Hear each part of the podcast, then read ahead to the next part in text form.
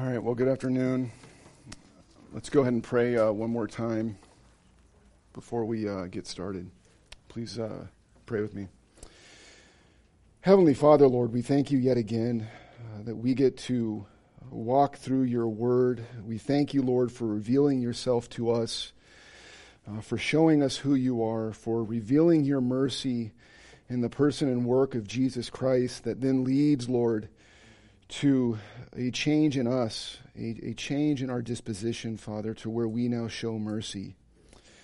Father, would you teach us? Would you instruct us? And would this be to the glory of your name? In Jesus' name, amen.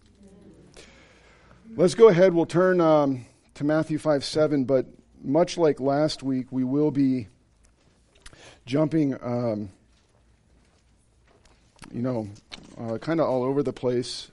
Um, with an ultimate plan in mind, but I guess the point is we'll be looking at a lot of different scripture.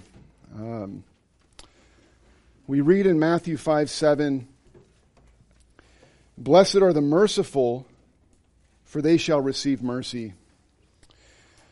So we have before us in this beatitude, um, you know, um, a, I guess a, a particular term, uh, merciful or showing mercy um, that many may approach as a works based opportunity. Much like the last one, right? Um, you know, hunger and thirsting after righteousness, they think that if they do that, uh, they will be satisfied, that they will be okay. So here too, many people think that as long as they show mercy, then they will be shown mercy. Um, but that, uh, but what we must understand is that is not what we're looking at here. We're not necessarily looking at acts of mercy, um, but we're looking at more of a word that is descriptive of who we are, specifically merciful. Um, it's, it's, it's in its adjectival form, um, which would be descriptive of someone's disposition now, not just the things that they do. Um, notice what we don't read here is blessed are those who show mercy, for they will be shown mercy. Instead, it's blessed are the merciful. It's not referring to necessarily showing acts of mercy in and of themselves. Um, and that makes sense, right? The world that surrounds us can show acts of mercy at times, right? They can do things that would be considered kind and compassionate and so forth. But does that necessarily make them merciful in their disposition? You see, Christ again is not concerned with these mere externalities of how we look outwardly, whether you know we're just showing and doing these works or these acts of mercy. But really, this word here um, describes a fundamental change in who we are. Uh, much like what we saw with meekness, it's a change in our disposition, which now, because of what Christ has done, this is who we are. This disposition is quite at odds with the natural man and the world around us. I'm sure we know, right? They like to receive mercy, um, but they don't often like to show mercy. Uh, they want mercy shown to them, but they never or they rarely ever desire to show it to others. And so, what I want to consider this morning, just as we walk through this, is why should we be merciful? Um, how is it that our disposition changes so drastically? And then what does it look like to be merciful? And this is key, right?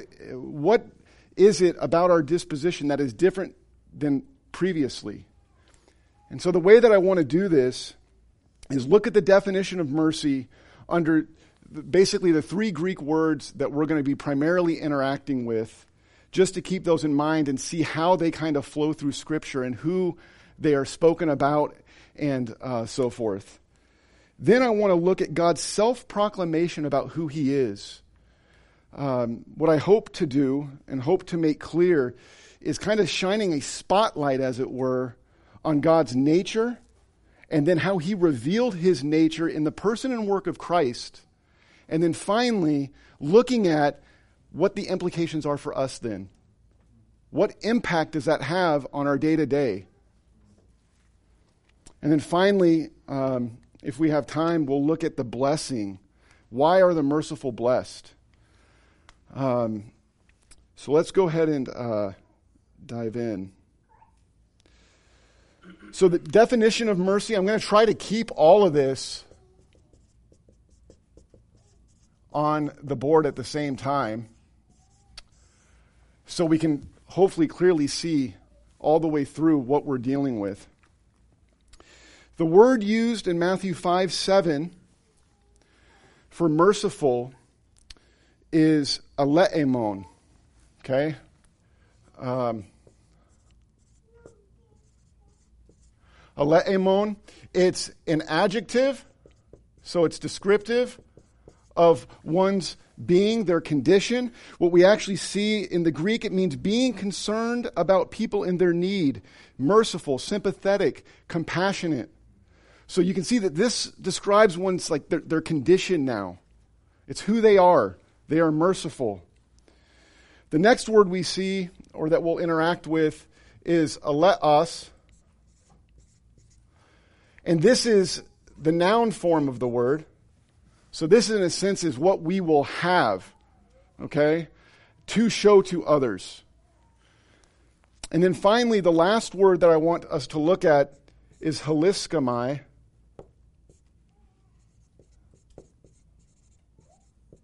And believe it or not, this word has a couple different meanings, which we'll get to later, but at its core, it would be to propitiate.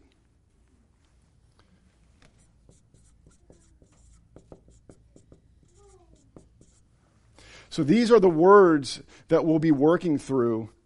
That, at least for me, as I prepared, I was um, amazed to see where we found them, who they applied to, and then what it means for us.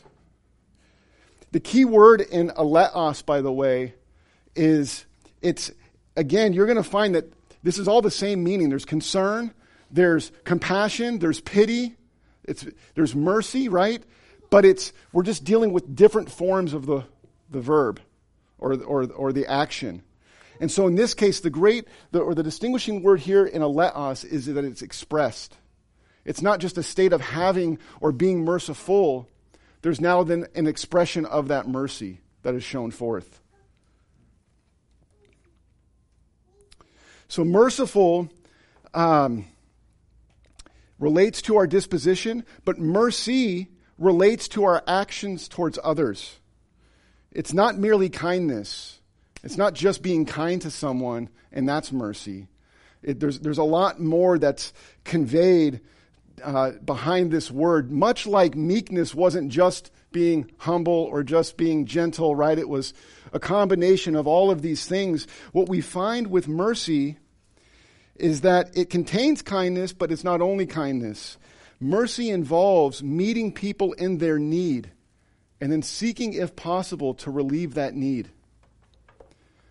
Um, you could say that it's seeking to relieve the miserable conditions that one may be in as a result of being in a sinful world, or simply as a result of sin, which is what we ultimately see Christ do for us. So I want to look at um, what I would call, I guess, God's nature, how he reveals himself. Um, we are talking about as Emilio had pointed out that first week, right? He defined it as like the ethics of the kingdom. And therefore, who better to look at than the king himself? And then who he reveals himself in. So let's go ahead and turn to Exodus 34.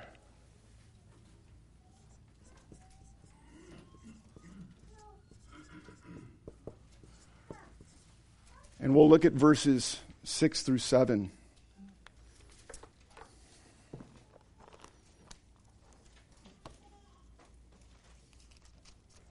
Would somebody like to read those verses? Landon, go ahead. Then the Lord passed by in front of him and proclaimed, The Lord, the Lord God, compassionate and gracious, slow to anger, and abounding in loving kindness and truth, who keeps loving kindness for thousands, who forgives iniquity, transgression, and sin, yet he will by no means leave the guilty unpunished, visiting the iniquity of fathers on the children and on the grandchildren to the third and fourth generations. Mm. So, what we see here is God's self proclamation about who he is in his very being. Right? And what does he say? Verse 6 He abounds in loving kindness. In the Septuagint, you know what word is used for loving kindness? So, verse 6, it's alet et mon. This word that we're dealing with in Matthew 5 7. So, what we're going to start to see take shape is that because of what we have in Jesus Christ, we are now called to start taking on his nature. So, we see God describes himself as loving kindness or abounding in loving kindness or abounding in mercifulness. This is who he is at his core. He is merciful. And therefore, look at verse 7, right? Verse 7 then goes and says, Who keeps loving kindness for thousands. The Greek word in the Septuagint there in verse 7, us. It's what he has stored up for thousands. And notice, it is not for everybody. So this is specifically referring, I think, to Christ. The mercy that he has, he will reveal in Christ. And we'll walk through this.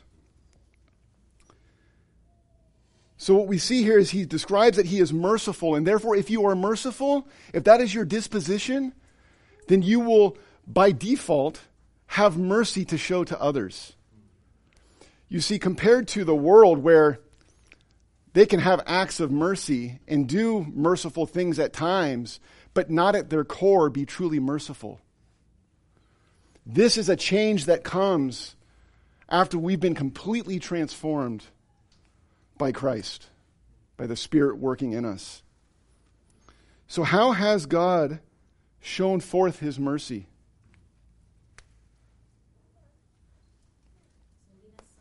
Sending his son, that's right. So we see it comes through Jesus Christ, right? But I want to look at um, Luke 176 through 78, and then uh, Titus 3 4 through 7, I believe. So let's turn over to Luke 1 76. And I want to start there just to, I guess, get the full context picture and so forth.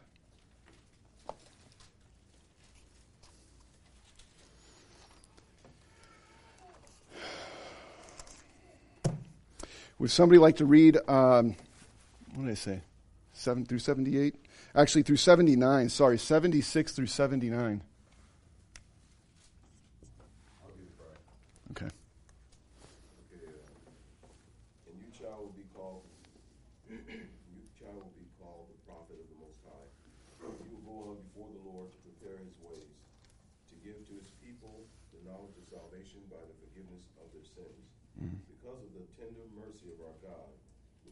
Sunrise from on high will visit us to shine upon those who sit in darkness and the shadow of death mm. to guide our feet into the way of peace. That's right.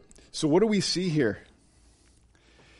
John the Baptist is going to go. That's who Zechariah is prophesying about what he's going to do. Zechariah is going to go, and this is what he's going to basically pro- proclaim. He's going to prepare the way of the Lord in order to give to his people, God's people, the knowledge of salvation by the forgiveness of their sins.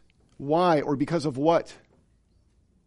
The tender mercy of God. Okay? And that word that we see, aleos. Okay, so the mercy of God is being then shown forth through sending his son. And you want a great picture of what mercy looks like? Look at what this says. With which so, the mercy of God with which the sunrise from on high will visit us. This is speaking of Christ. And so we have here, much like Emilio even preached on last week, the light breaking into the darkness. the light breaking into time and um, bringing redemption. It says to shine upon those who sit in darkness. If that's not describing a miserable condition, I don't know what is, unless you were to add the next statement to it, which is, and in the shadow of death. So they're in darkness, they're in the shadow of death. And God, because of his mercy that he has stored up for thousands, sends his son, sends the light to break into darkness so that we would be saved and forgiven of our sins. Along those same lines, let's look at Titus 3.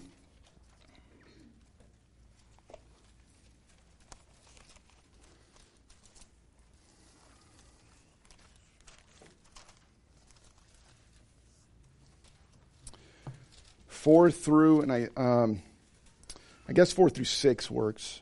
Um, anybody like to read that? Chris, you got that?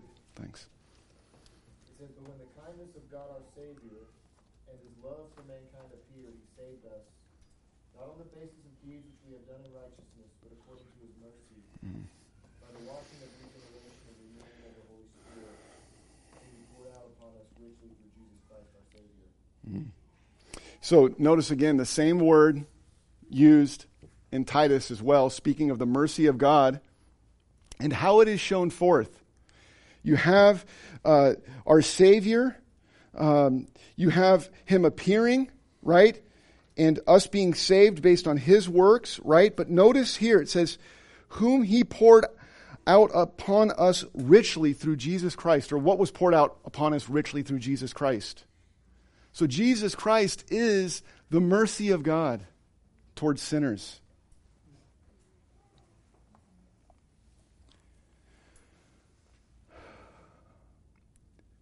Next, we have now we see the nature of God as being merciful and showing mercy and sending his son. Let's look at Jesus Christ and how he came then and showed forth the Father.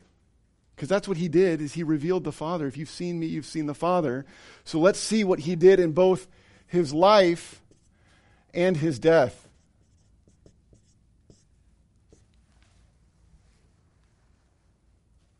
Anybody have any questions so far up to this point? Any comments? Got it. Christ in his life um, displayed active compassion towards those who suffered. Right? His mercy wasn't merely just even necessarily going to the cross, although that that was the greatest mercy, right? But he lived out a life of mercy. Let's go ahead and look at um, Mark 10, starting with uh, verse 46.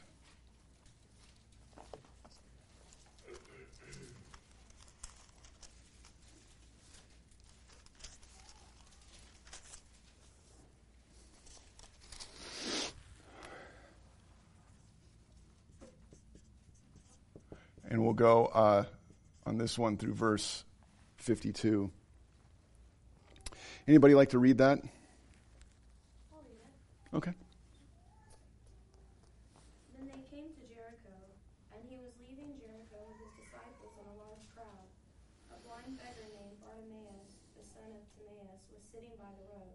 When he heard that it was Jesus the Nazarene, he began to cry out and say, Jesus, son of David, have mercy on me. Many were sternly telling him to be quiet, but he kept crying out all the more, Son of David, have mercy on me. And Jesus stopped and said, Call him here. So they called the blind man, saying to him, Take courage, stand up. He is calling for you. Mm. Throwing aside his cloak, he jumped up and came to Jesus. And answering him, Jesus said, What do you want me to do for you? And the blind man said to him, Rabboni, I want to re- regain my sight. And Jesus said to him, Go, your faith has made you well.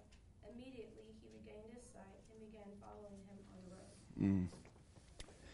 And so we see here, I believe, both a, a physical mercy um, being shown. In what manner? he regained his sight, right? Um, and I believe also um, spiritual in this case that I believe you know Bartimaeus at this time was then saved. He's crying out for mercy. Um, you see these this this imagery of where he throws off his cloak and all the things that you can kind of connect to that. Um, but what is amazing here is that he knew where to look for mercy. He knew this was his his opportunity, if you will, to be shown mercy. Um, Christ was passing by, and it's like they're telling him, "Be quiet, stop doing right." And it's like he cries out all the more. He knows like this is his only hope. And um, Christ doesn't say, "Well, I'm busy, or I've got a place I have to get to, or I got all these things right. I'm tired." But time and time again, what we see with Christ is that he stops what he's doing for others, asking for mercy or he's willingly showing mercy. You may not see the word mercy shown or, or, or actually said, but by his actions, that's what you see being demonstrated. Um, anything else come to mind in that regard?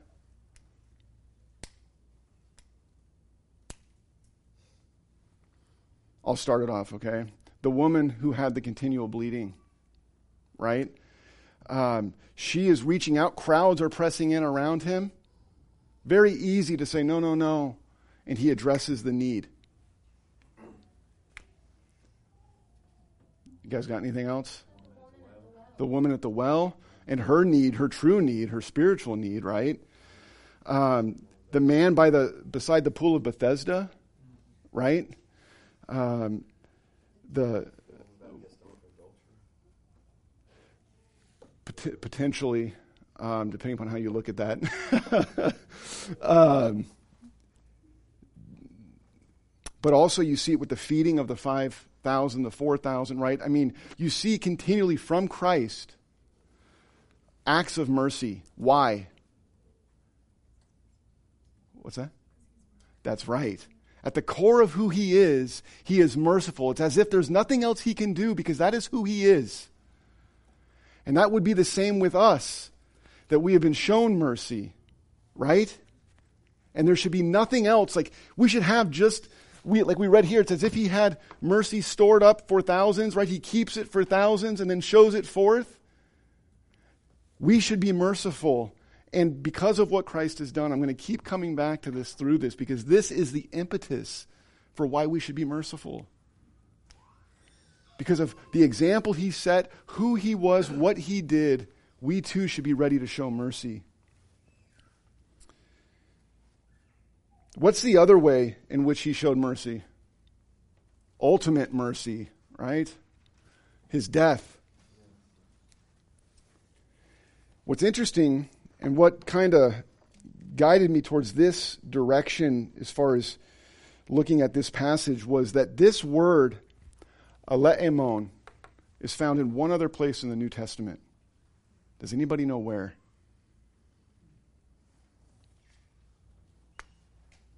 Hebrews 2:17. Let's turn over to Hebrews 2:17.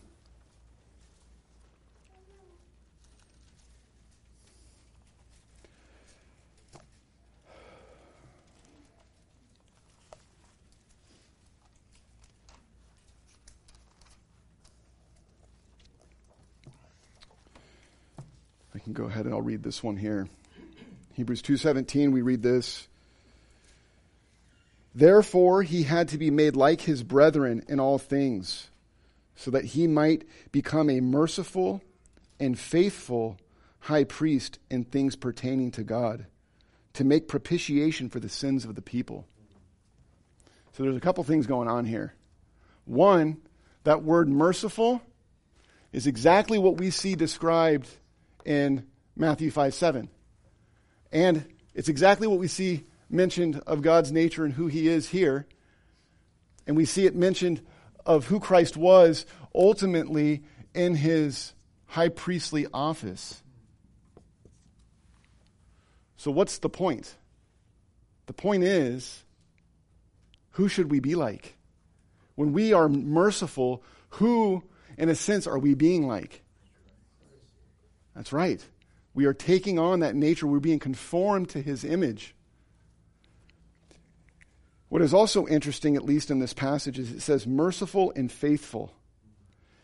If we think back to Exodus 34, 6, and 7, when it says he abounds in loving kindness and truth, we've already established that that loving kindness is merciful. So he abounds in mercifulness. And that word truth, if you have an ESV, you'll notice that it says faithfulness. So God abounds in mercifulness in truth or mercifulness in faithfulness. And what do we read about Christ? Right, he's merciful and faithful. So Christ is, as we read in Hebrews 1, the exact representation of his nature. That's what we see in Christ.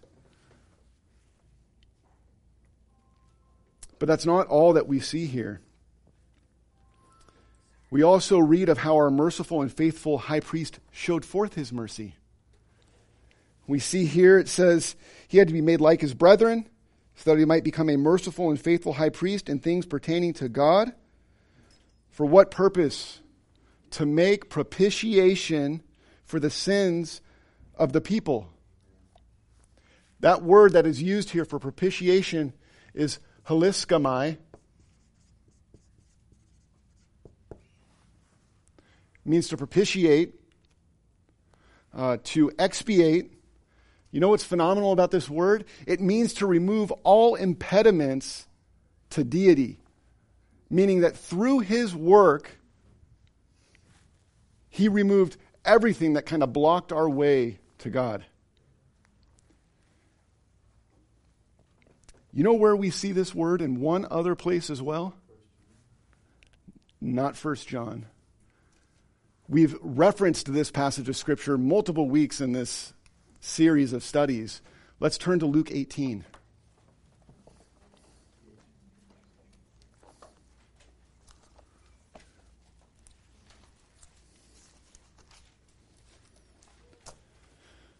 Luke 18.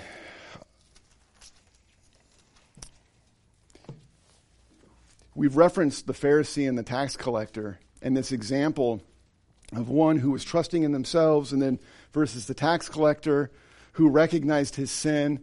He had a proper understanding of who he was. Does this sound like anything that we've. Blessed are the poor in spirit, they mourn their condition. He looks outside himself and says to God, Be merciful to me, the sinner. You know what word is used here for be merciful? You probably have it in the margin of your Bible. If you look, it'll say, uh, there'll be a mark for be merciful or for merciful. It'll be be propitious. This is the only other place that that word is used in Scripture. And it's when the tax collector cries out for mercy. Is that not like, for me, when I was studying this, right? I'm like, this, you know, we know these things. We know what Christ has done. But when I got around it and thought about, well, be merciful, or blessed are the merciful, well, why should we be merciful? Look at the mercy that was shown to Christ in his propitiating work as our high priest. And then ask yourselves, how can we not be merciful? At the end of the day, when we look at what Christ has done for us, oh, this should lead to a dispositional change in us. Now, it's a growing disposition, right? So I don't want to present it as like, okay, we're saved and then we're merciful, like right out of the gate, like the most merciful we're ever going to be, right? There is a growth in being merciful. There's an understanding. The more that we understand what He did for us, oh, the more mercy we're going to have towards others. And we see this now. This leads to the implications for us.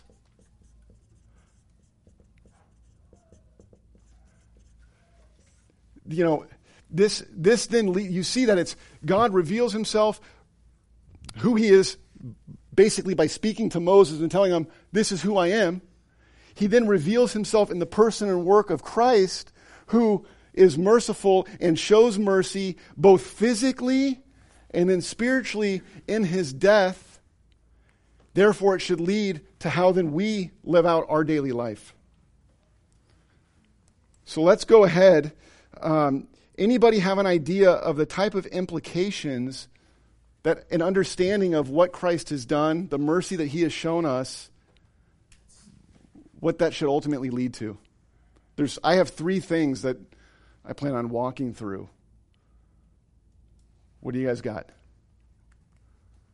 Go ahead. I just can't help but think, Ryan, that maybe I'm wrong, but um, he was always going about, and then he was stopped to come alongside and help. And how Mm. often, maybe for myself anyway, are like one track mind and go go go, Mm. and we don't take that time to really stop and be merciful in those situations. So I don't know what the verse That's- per se may be, but I'm thinking that could be an implication if we're not physically stopping and the time. That's right. I'll go out of. I'm glad you brought that up because it was the third in my list, but we don't have to go in order.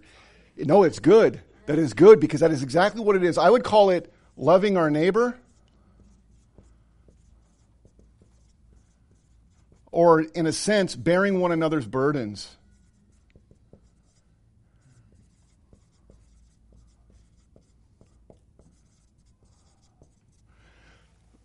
There's an example given to us, a parable, right? In Luke, I believe. Luke 10, if we want to turn there. Um,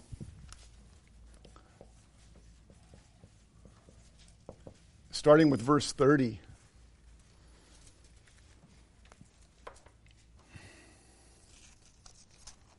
That I believe speaks to exactly what you're speaking of. Uh, Not, not only, I mean, we can look at Christ's life and see all the times that he did what you described. But here we have a parable given uh, that speaks of exactly what you're saying. So let's go ahead and read, starting in verse 30. It says this Jesus replied and said, right? This is somebody trying to justify himself, saying, Well, who is my neighbor? Who is it that I should love? Right? He says, Jesus replied and said, A man was going down from Jerusalem to Jericho and fell among robbers, and they stripped him and beat him and went away, leaving him half dead. And by chance, a priest was going down on that road, and when he saw him, he passed by on the other side. Likewise, a Levite, a Levite also, when he came to the place and saw him, passed by on the other side. But a Samaritan who was on a journey came upon him, and when he saw him, he felt compassion. And then what did he do? It wasn't just a feeling, he actually acted it out, right?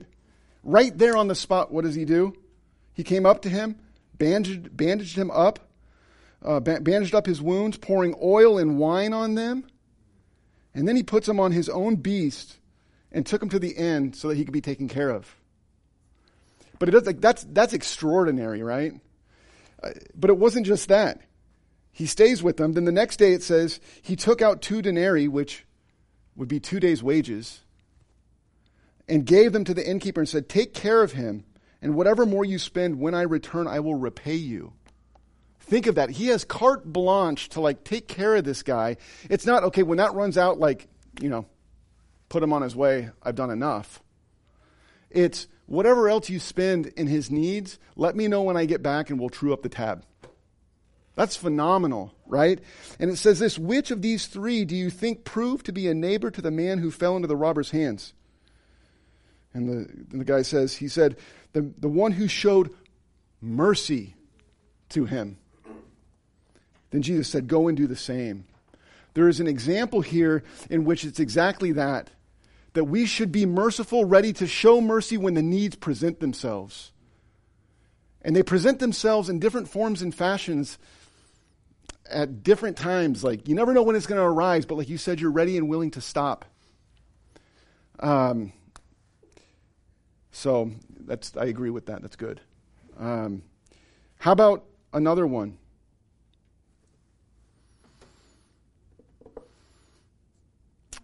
Yeah. About sense. That's right. Showing, because we've been shown this mercy, we want to show it others. That's right. I, I said caring for souls. That's exactly right. When we've been shown this great mercy, and we know what people are going to face and what's ahead for them, and we know the mercy that can be found in Jesus Christ because of what he has done, how do we not share with people the gospel, the good news? That is the most, that is the most merciful thing we can do. It is not just, oh, take care of their physical needs. Christ certainly did that. But he was always concerned with take care of the spiritual need. That was his primary focus. That was what was behind all of his teaching was ultimately the spiritual condition or the spiritual hope or the spiritual need of people. And we got one more, at least one more. I got one more. I would say forgiveness. Let's turn to Matthew 18 if we can.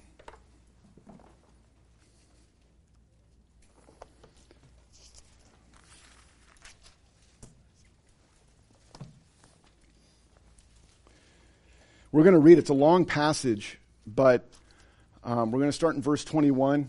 Um, so this is, uh, I know that some of you may not be able to see it based on here, but uh, Matthew 18, and we're going to start verse 21 through 35. And I want to read the whole of the passage to truly convey what is being shown here in a parable form, but he's telling us the kingdom of heaven is like. Okay, so this is this is an example of uh, the way that we should be. Peter says this in verse 21. Then Peter came up and said to him, Lord, how often shall my brother sin against me and I forgive him? Up to seven times? And Jesus said to him, I do not say to you up to seven times, but up to 77 or 70 times seven.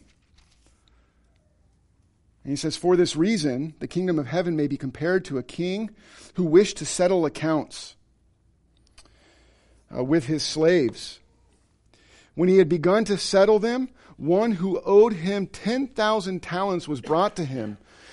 But since he did not have the means to repay, his Lord commanded him to be sold, along with his wife and his children and all that he had, and repayment to be made.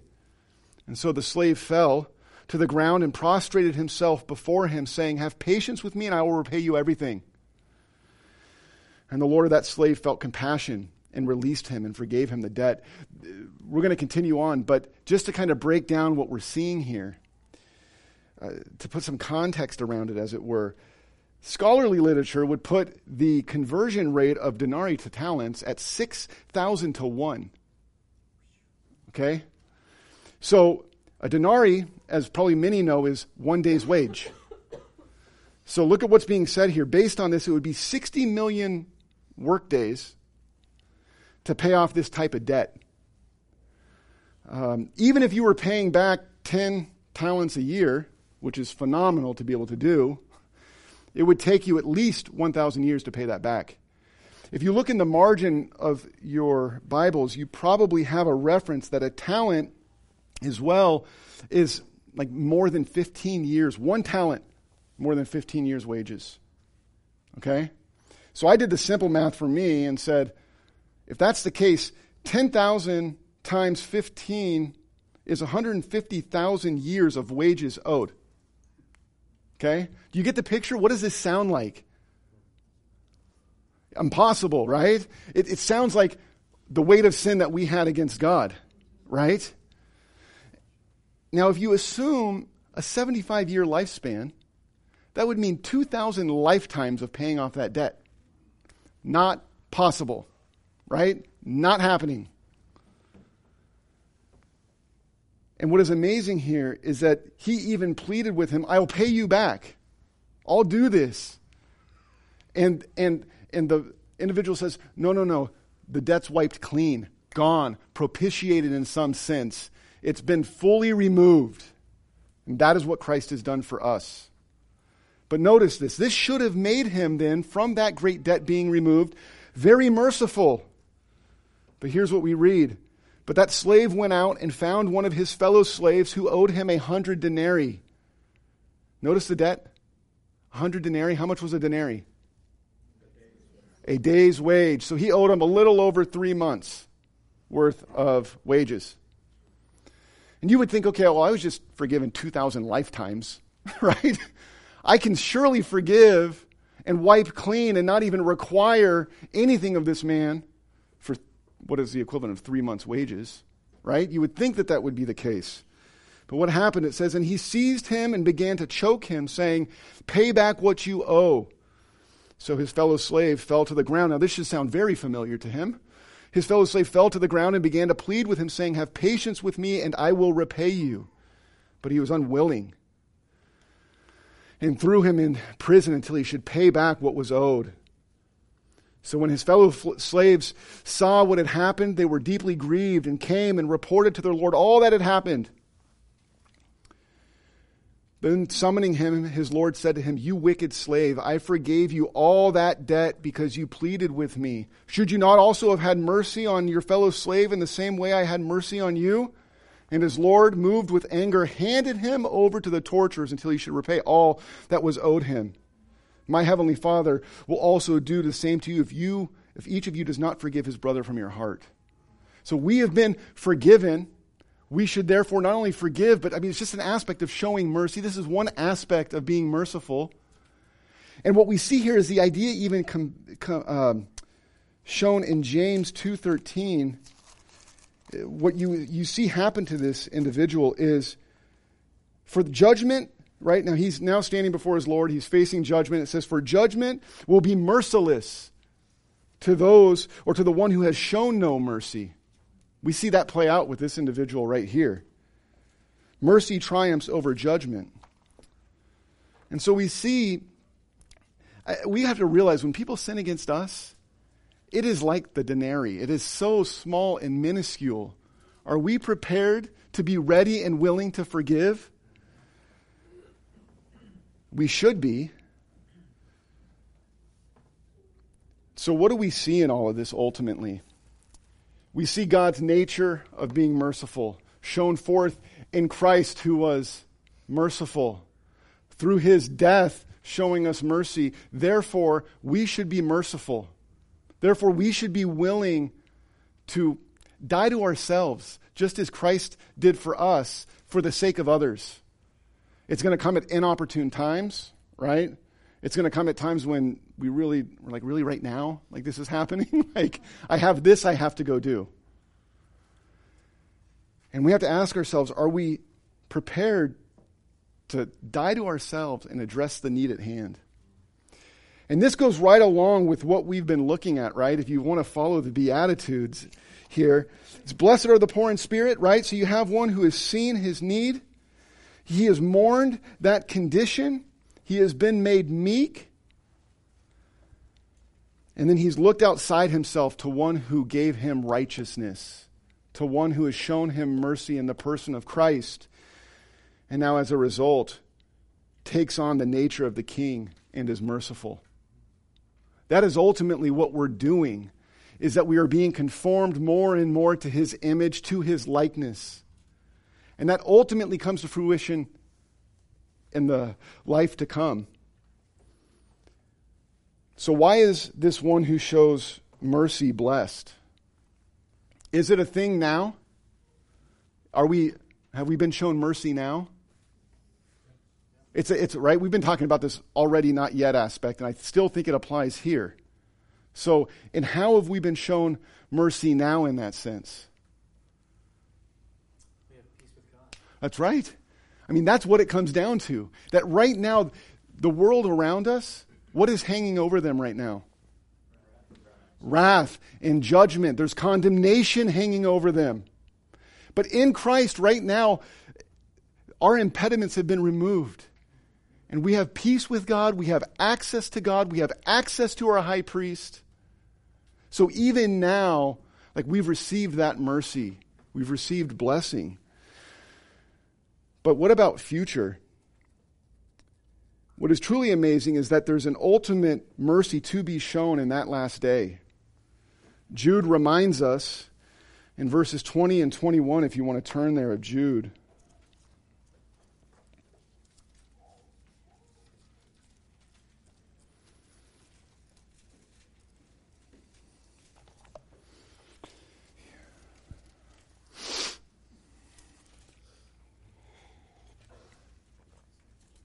We read this But you, beloved, building yourselves up on your most holy faith, praying in the Holy Spirit, here's what we're to do Keep yourselves in the love of God, waiting anxiously for the mercy of our Lord Jesus Christ to eternal life.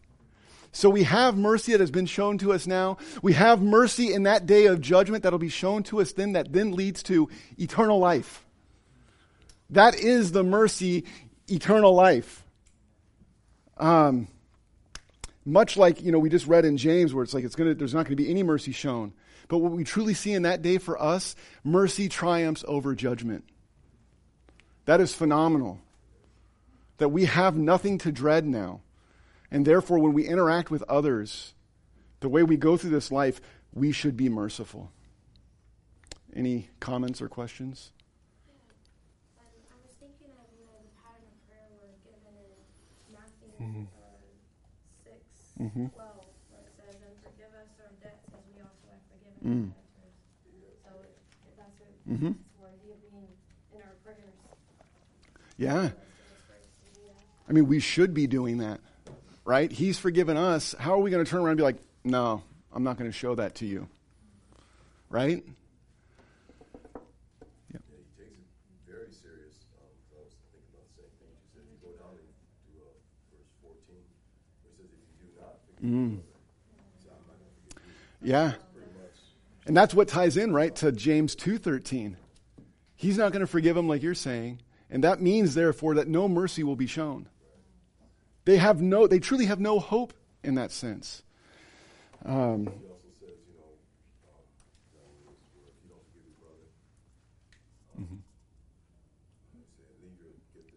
also yeah. All right, well, let's go, uh, let's go worship.